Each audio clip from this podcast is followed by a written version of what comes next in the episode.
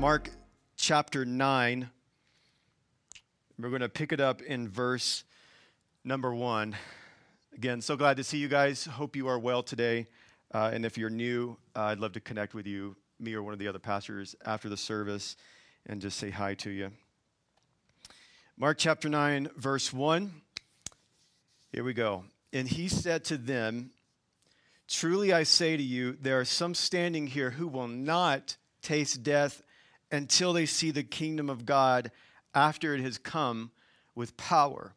Verse number two says, And after six days, Jesus took with him Peter, James, and John and led them up a high mountain by themselves.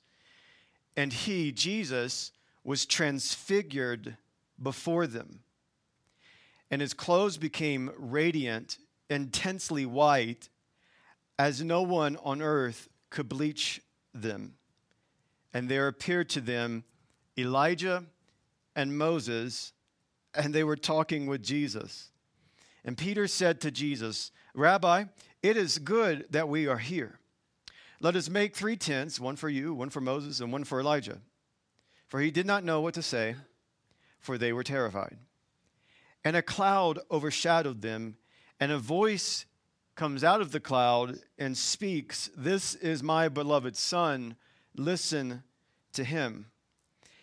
And suddenly, looking around, they no longer saw anyone with them, but only Jesus. And as they were coming down the mountain, he charged them to not to tell no one what they had seen until the Son of Man had risen from the dead. So they kept the matter to themselves, questioning what does this rising from the dead might mean? And they asked him, Why do the scribes say the first Elijah must come? And he said to them, Elijah does come first to restore all things. And how is it written of the Son of Man that he should suffer many things and be treated with contempt? But I tell you that Elijah has come, and they did to him whatever they pleased, as it is written of him. I want us to just, just pray one more time over the reading of God's word and ask Him to help us through this um, interesting, intriguing passage. Uh, now, God, we have uh, we come to you yet again, and we ask you to help us, and we ask you to uh, be glorified or be magnified or be made known above all things. Um, we pray that you would help us as we go through uh, your word. I do pray for those who may have come in here. They, they've kind of looking for something new, some deep revelation. God, thank you that you have just given it to us. It's called the Word of God.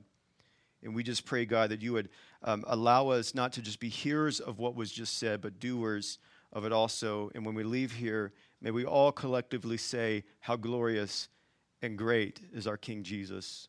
In Jesus' name, amen. Now, I've got to. I've got to preface, preface this if I can um, and just add a few little denotes here. Uh, that this passage is a very, very intriguing passage, especially if you are new to the faith. If you are new to the faith, and this is the first time you heard that some brother man went up on top of a mountain and was transfigured, that's likely terrifying. And you're probably thinking to yourself, why on earth did I just come into a room and sit down and hear a man talk about some kind of uh, transformer taking place in an old ancient book, right? I mean, let's just be honest. That. Uh, on the outside, without a faith lens, without a lens from uh, uh, maybe growing up in church, uh, that's what that looks like. Some weird mess that even Mark doesn't even spend time on describing what just happened. And so we've got to allow ourselves to kind of figure out, all right, what's happening. And, and the rules of hermeneutics is allow the scripture to interpret itself. So we're going to try to do that. I want you to notice verse 1 because in verse 1, many people would say that that should have tied with chapter 8. But I'm going to explain to you why that shouldn't have. Now, verse 1 again, it says, And he said, Truly I say to you that some are standing here who will not taste death until they see the kingdom of God after it has come with power. That should conclude chapter 8, and I'll explain that in just a second. But first, let me just explain this. All right, got a lot of explaining to do with this passage, right? In, and I, I believe it was 1227, the Archbishop of Canterbury was the first person who had the idea, or maybe he was talking with other people, let's put numbers with the actual text so that it's easier to find, let's just say John 3:16. So then they put in chapter numbers, they put in verses. And then it wasn't until maybe 150 years after when the Wycliffe English Bible took on these numbers and chapters. So when the Bible was originally written, we, there, there were no numbers, right? It was just a flow of stories, just continuously flowing. In fact, when the ancient church would read letters like Philippians or Colossians or Galatians or Romans, they wouldn't be like, all right, everybody turn to Romans chapter 1, verse 3. No, they'd be like, we're going to sit here together and read the entire letter. Now, I know some of you just got really nervous, right? Because one day that's what we're going to do. Like, and, and they, they're just on, they're just soaking all of this in. So with that in mind, so so I think I think the archbishop got it right.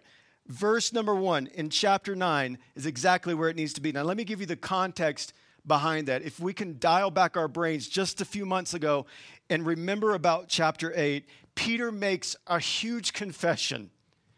All right, it's like finally the light bulb comes on on Peter. I'm going to hate on Peter in just a few minutes, but but in chapter 8 like Peter gets it right for just a second in his confession and who the Christ is. Jesus, remember, asked them the question, Who do you say that I am? And Peter's like, Oh, you are the Christ. And boom, Peter. Yeah, yeah.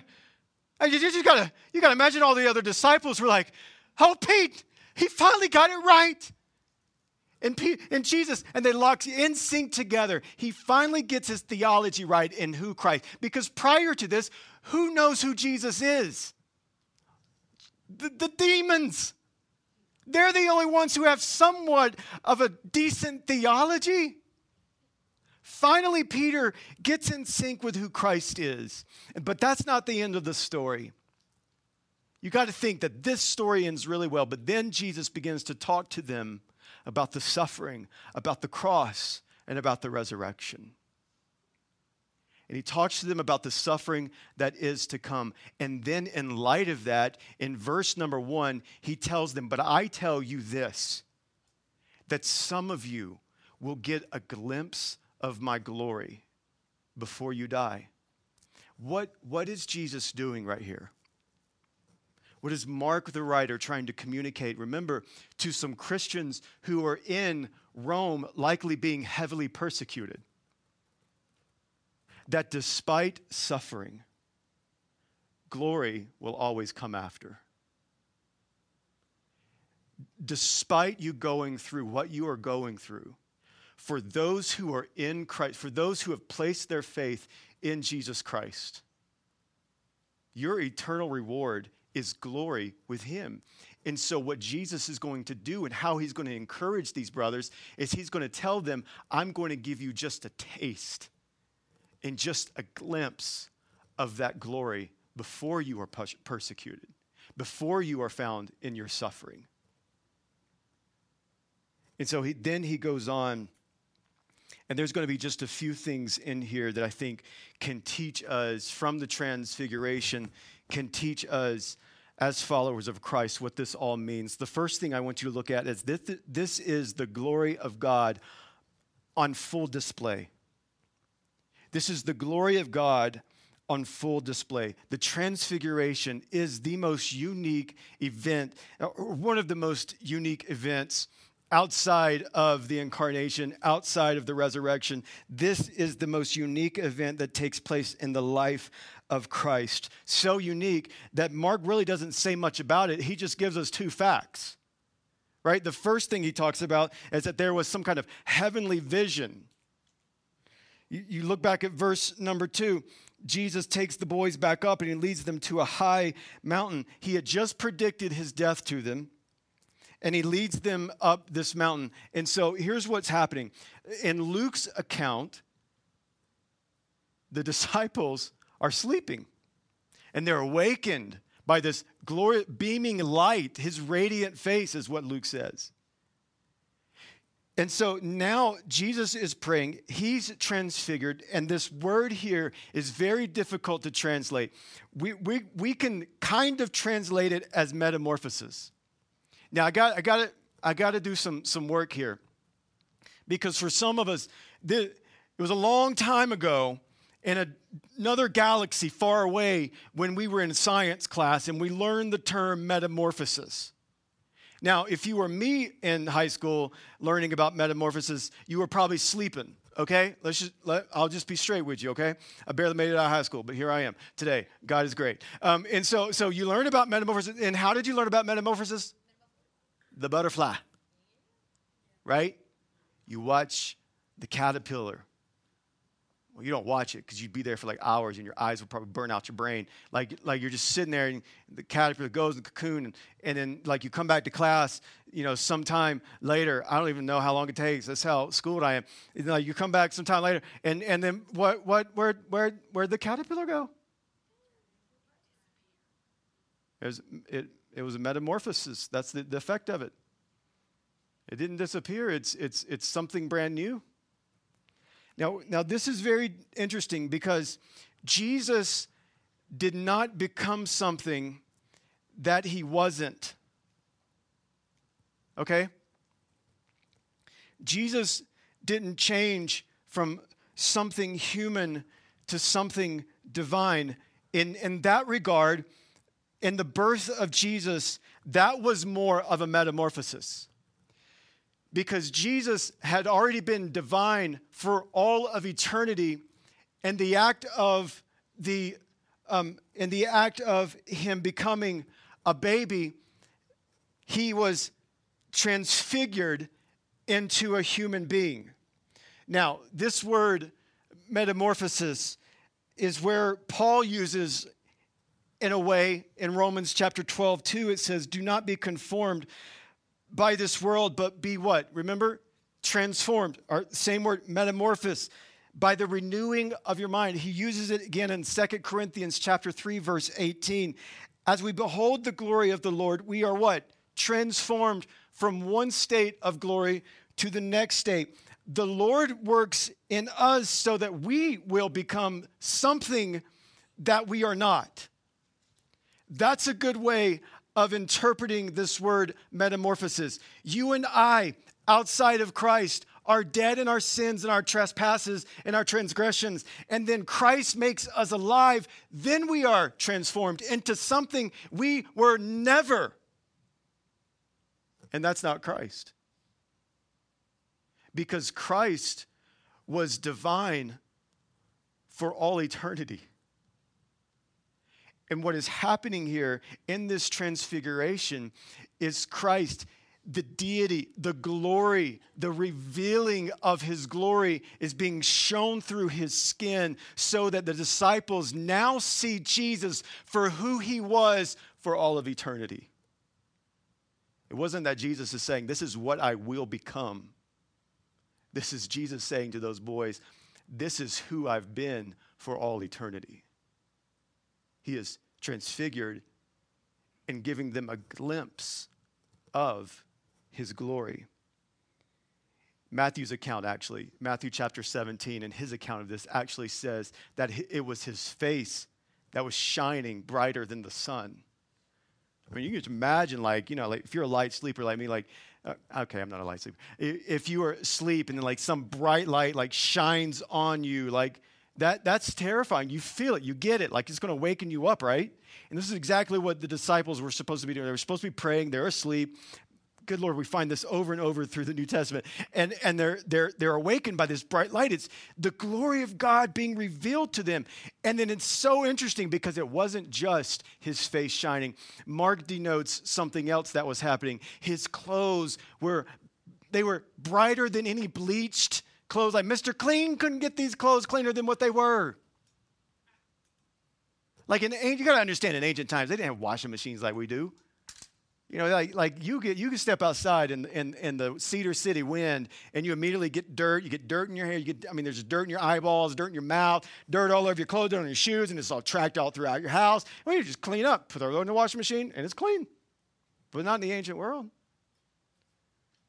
Mark is like denoting like what is this what is this saying? This is this is saying to us that it's so white. Jesus was so pure. He was so holy and he was so righteous. This, that's what this white is telling us. I love in Hebrews chapter 1, verse 3, Hebrews tells us, the writer there says that he is the radiance of the glory of God, the exact imprint of his nature, and we upholds, and he upholds the universe by the word of his power. Do you want to see God? You look at Jesus. Do you want to know who God is? You know Jesus. Do you want to receive salvation from your sins? You come to Jesus. Jesus is displaying, and not only is he giving them just this glimpse of his glory by kind of revealing this heavenly vision, but he's also giving them a couple of, we got some visitors on the scene that we got to address. Right? How, and, we don't know, how is it that Moses and Elijah suddenly appear? We, we don't know, maybe we don't know the complete answer to that, but we know that they were there for a reason. Moses, think about this Moses represents the law, Elijah represents the prophets. These two had significant impact in the Old Testament in pushing and advancing the redemptive plan of God. They also had two very weird departures. Remember the story of Moses? He dies and no one was there to bury him. Who buried Moses? Remember the story? God did. God took his bones and buried them. God was the pallbearer of Moses. And what about, okay, you think that's weird. Well, what about Elijah? All right, I again, I just, I, welcome you to church and welcome you to Christianity, some of these things are supernatural. And we're just thinking, like, how did this happen?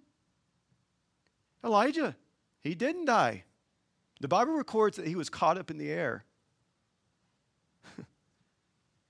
now, if I can just, can I just say something in passing that this is an affirmation of not to get any more weird about something, but this is also an affirmation of the afterlife.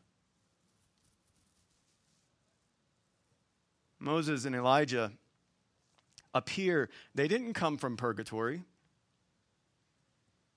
If you believe that, I don't believe that. They didn't they weren't spirits. They came from where? Heaven. They were in the presence of God. And now they come down, and here they are in the presence of God in flesh. And they're having a conversation. And this conversation is going to not just give us a glimpse of the deity, the complete glory of Jesus, but we're also going to get a glimpse of the humanity of Jesus because what are they talking about? Well, Mark doesn't really elaborate on it, but the other gospels do. That's why I say if we want to interpret this particular passage, we're going to interpret it based off of what the Bible has to say. And so, and so Matthew, in, in, in Luke, it tells us they were talking about what? I found this on the web. Shut up. They were talking about, they, they were, something awkward is always going to happen to me. It just, I, I don't, just pray for me. Luke is going to talk about in chapter 9, they talk about Jesus' departure. So, what are they talking? They're talking about the cross of Christ that is right before Jesus. And what are they there for? They are there to minister to Jesus and to listen to Jesus. You got to imagine if you are Moses and you are Elijah, you have been hearing about this redemptive plan and being a part of this redemptive plan, and you've been listening about this coming Messiah. And, and, and finally, there they are. They're talking to Jesus about what is about to transpire. And I, I think this is pretty fascinating because when you think about Elijah, he was taken up from Jerusalem, and here he is back down in this town. And you, you think about Moses, who never stepped foot in the promised land in Israel. And Moses, you got you got to think like some. If I'm Moses, I'm like, hey, I finally made it. Just took a couple thousand years, but here I is. I'm I'm finally here. And you would think that this has got to be a part of their conversation. Like, man, do you remember? Like God like told me I couldn't go to the promised land. And so I just sit here on the mountain and watch everybody else go, and I'm gonna die, and he's gonna bury my bones somewhere, and here I am. You would think they've got a lot to talk about. But what did they talk about? The cross of Christ. And if if if I were in the South, I'd say I can preach that for just a second. Be, because some of us, we think that the cross of Christ is some elementary doctrine, and we've got to get past the cross, Pastor, so that I can go into deep waters of my faith. These two jokers, these guys are heavy hitters of our faith. And they're not talking about some deep divine revelation. They're not talking about, hey guys, you remember that time I took that staff? like, you know, reparted the waters? I mean, that's what you would think when you got two ridiculous guys. They're talking about all these big things they've done. You guys remember the plagues?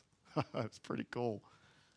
I mean, dude, they're just they, they're so immersed with the presence of Jesus and they, they get a glimpse of the humanity of Jesus that they're talking about the suffering and the cross of Christ. And then not only do we see the glory of God on full display, but it's also confirmed in such an interesting way. Verse 5, Peter, here we go, Peter. Rabbi, it is good that we are here. Uh, let's make some tents, one for you, one for Moses, and one for Elijah, for he did not know. I, lo- I love that Mark puts that right there. For he did not know what to say, for they were terrified. So if you don't know what to say when you are terrified, what's the best thing to say?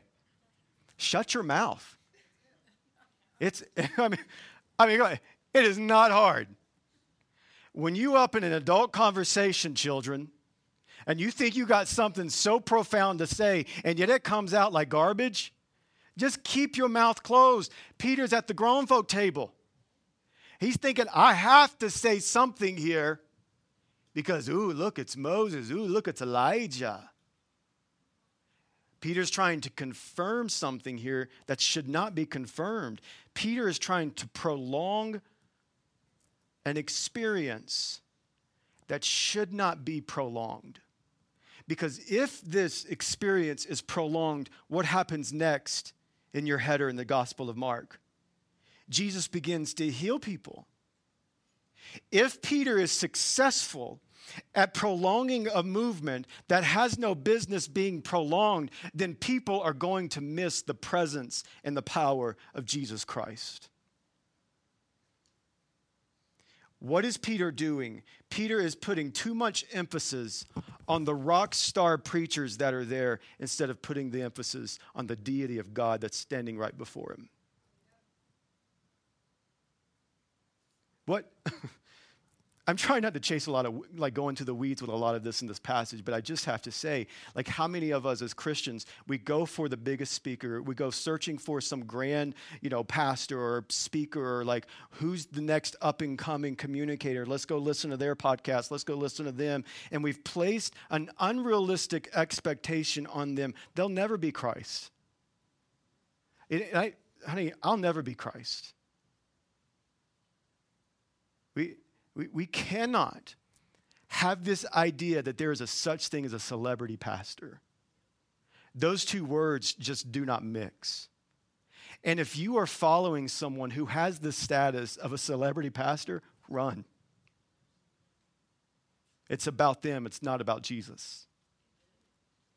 Peter's trying to make something about Elijah and Moses. In fact, he's probably thinking of the Festival of Tents or the Feast of Tents um, the tabernacles, where they would take and go out and tent, camp out in a tent for a week to commemorate the time that they were in the wilderness and they were camping out.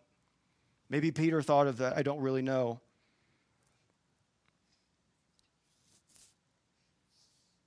And so Jesus doesn't respond. But notice who does respond. In Old Testament, when someone is, is talking out of hand or someone is doing something they shouldn't be doing. You know what happened to them sometimes? Like if you I think of the story of the Ark of the Covenant when they're handling the presence of God and, and one of those morons wants to just go reach out and try to fix things on his own way and, and God just, just strikes him dead. You would think that Peter, in his negligence and then his just kind of dumb statement, God would just strike him dead for just being stupid. But God doesn't do that, does He? No, God is going to respond. They didn't respond to Peter's request, but God is going to respond. And He responds in such a fascinating way. And I don't want you to miss this. How, what happens? A cloud. A cloud appears. Where did we see a cloud before? Now, now in Old Testament, we, we have this word called Shekinah glory. This is what this was the cloud, the presence of God. The presence of God was in a temple. The presence of God would, and if we think back, if we're talking about Moses, he was leading the children of Israel that had no clue where they were going. They were being led by a cloud. And then in, in their rebellion, in like no to God, the cloud leaves. And, and, it's, and it's fascinating. Where, where does the cloud reappear? Does it reappear over the top of, of the temple in Jerusalem? Does it appear over the Pharisees and the religious elite? No, the, the, the cloud appears here with Jesus. And that's very significant for us not to miss because in Jesus is the presence of God. Temples are not the way to access the presence of God no more. How do we how do we access God? It's through Jesus.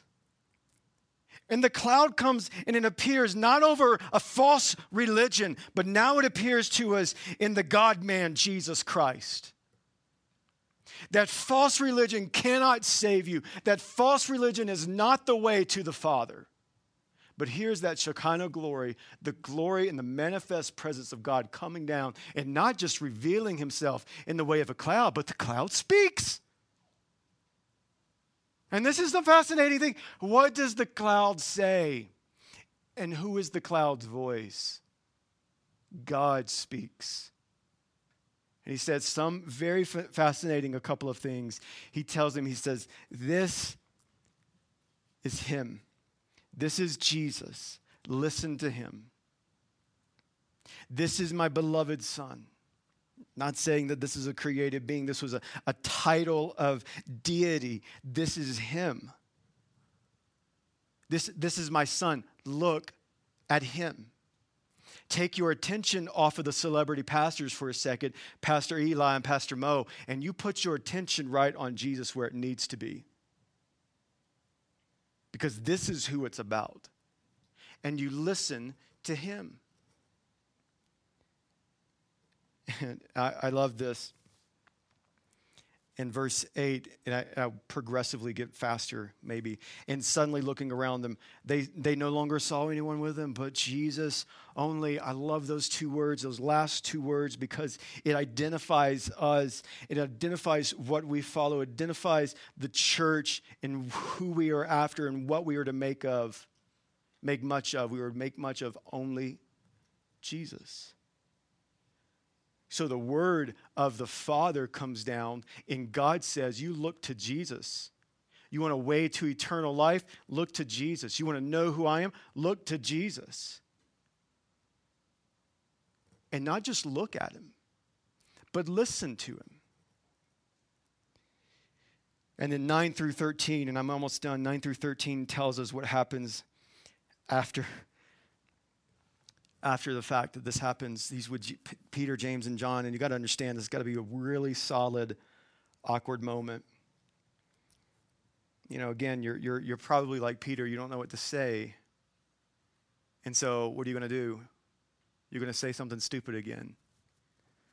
You know, I kind of thought, oh, Elijah was supposed to come. You know, I mean, you got, I, I don't know if, uh, you know, thank God I, I have no um, deity in me thankfully, because I would have just slapped him into the afterlife at this point. Because really, you've just seen the glory, the revelation of God revealed, like, like radiantly blowing through the skin of Jesus. And, and, and, and you're, you, what, you remember what happened, to, what they said about Elijah?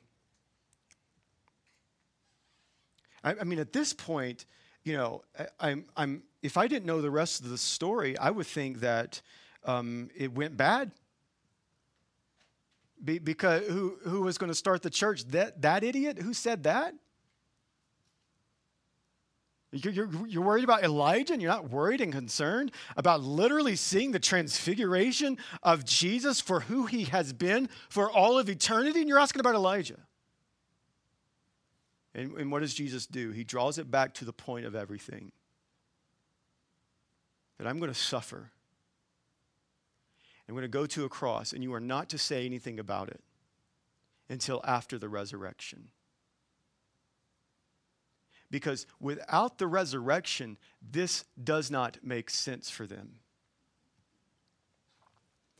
Without the resurrection of Christ, sinners, unbelievers remain condemned. And without the resurrection, suffering doesn't make any sense. Without the resurrection, nothing makes sense. Jesus draws them back to this understanding of the resurrection because the resurrection of Jesus says when men have done the worst thing they think they could ever do, who has the last word? God does. God has the last word. So they get bold, and Elijah is still in their brain. And this is, this is what they're thinking. Maybe they're thinking Malachi chapter 4, the last chapter, the last book, the last few verses of, of the Old Testament. Behold, I will send you Elijah the prophet before the great and awesome day of the Lord comes. And Jesus is just thinking, y'all, you guys just be tripping on this idea of Elijah. You need to be talking about the suffering and the crucifixion and the resurrection that's about to take place. And Jesus tells them, yeah, you know, Elijah did come. It was the spirit of Elijah through John the Baptist because we know, because Jesus says, and they did to him whatever they pleased, as it was written of him. At this point in the story in the Gospel of Mark, John the Baptist has already been de- beheaded. Now, just a couple of closing thoughts, and I, I promise you I'll be done. They're playing a horror th- movie in there in a little bit, and I got to hurry and get your kids out. Um, it's partially a joke. Actually, it's not. I want you to look at a couple just quick things. Uh, the first, um, which by the way, if you have a million dollars, you can donate to us, and we can get out of here. But until then, we'll be We'll be right here in the movie theater. Uh, this is, this is the first thought that I had when I, when I was going through this text is that this strength, this endurance that they're talking about, that following Christ means sometimes you have to suffer, which is what he just said six days prior to this in Mark chapter 8, verse 34, when he says, For anyone who are following me, you will have to pick up your cross. That sometimes that following Jesus looks like you have to suffer.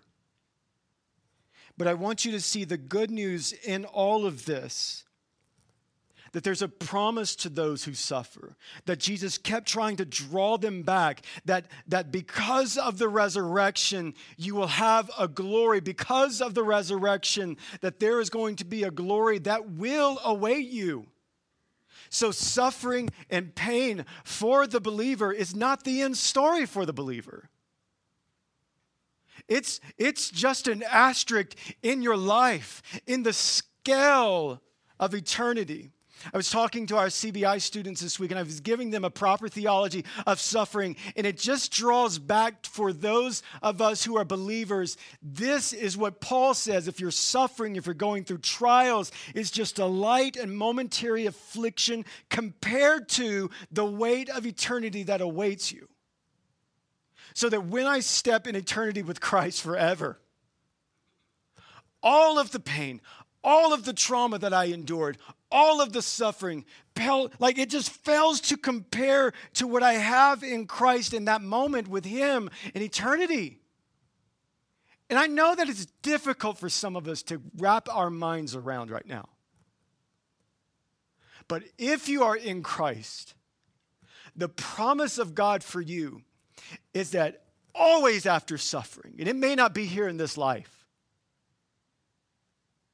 Eternity of glory awaits you. And you got to remember who Mark is writing to suffering Christians. And they see this, and the light bulbs come off, and they see that without a resurrection of Christ, there is no hope. Without Christ rising from the dead, then my suffering has no meaning. And they see this and they see that when Paul writes to the church of Rome in Romans chapter 8, verse 38 or 28, and when he says, All things work together for those who love him. All things, the good things, the bad things, that for some reason, somehow God makes good of those things. And it may not be on this side of eternity, but if you are in Christ, glory awaits you. Speaking of metamorphosis, which we weren't speaking of it just then, I remember reading, I don't remember when I read this. I was thinking about dumb caterpillars and, and, and butterflies, and there was a there was a scientific study. Scientists wanted to see what would happen if they intervened in the process of metamorphosis, what would happen to the caterpillar when it would morph into a butterfly. And the result was staggering. The caterpillar turned into a butterfly, but the butterfly could not fly.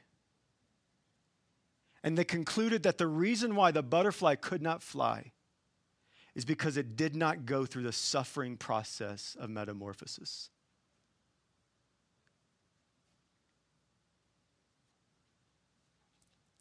in your suffering. Glory always is your end if you are in Christ. Quickly, the last thing that I, just stands out to me, and, it, and, it, and I hope it stands out to you, is, is the voice of God. You know, anytime the audible voice of God speaks, you better be on attention. You better be on alert. It's, it's not, uh, you know, oh, God spoke to me. You know, he just audibly spoke to me. It's terrifying to have the audible voice of God. In almost every instance, when God is audibly speaking to his people, what do they do? They fall down. Why? Because they're terrified. Have you ever been in a room and heard a loud voice speak to you and just be like, oh, yeah? Tell me more. No, you're going for the Glock, baby, because that is not normal. And so, when the voice of God, when you see that the voice of God appeared and spoke, you better listen. And he just gives them two commands. And it is a command that resounds 2,000 years later after it is spoken. And it is the last time I believe that the audible voice speaks in the Bible. Because we, know, we, we don't need anything else to be said because everything, the way our life moves, the way we think, the way we move, the way we act, centers around these two things look to Christ and listen to Christ. That's it. Look to Christ and listen to Christ. Look to Jesus, not your situations. Look to Jesus, not the celebrity pastors that are up here with him. Look to Jesus, eh, not all of the you know not all of the other things that are vying and in in, in commanding for your attention. You, you look to Jesus. And not only are we, we, we, our eyes gazed upon the majesty and the glory of Jesus, but we're listening to his word. We're not listening to culture. We're not listening to what the world says is right. We're not even listening to our own heart. I mean, I hate to kick you in the shins with that one. You are listening to the word of Jesus Christ. Look to Jesus and listen to his word. I've run over my time. I'm going to pray for us this morning.